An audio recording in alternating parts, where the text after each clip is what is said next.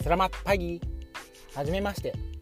今日から毎日日々の気づきや面白いと思ったことを Twitter 感覚でアップロードしてみたいと思います。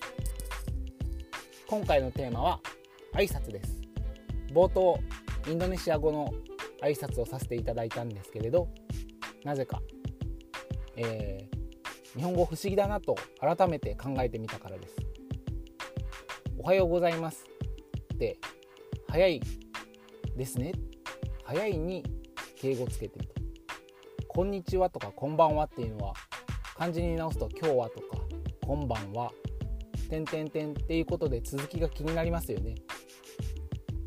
でインドネシア語のスラマッパギはスラマットがお祝いパギーが朝なので朝をお祝いしますっていうことです。英語で考えてみると Good morning いい朝ですね。中国語のニーハオはあなたは元気ですか？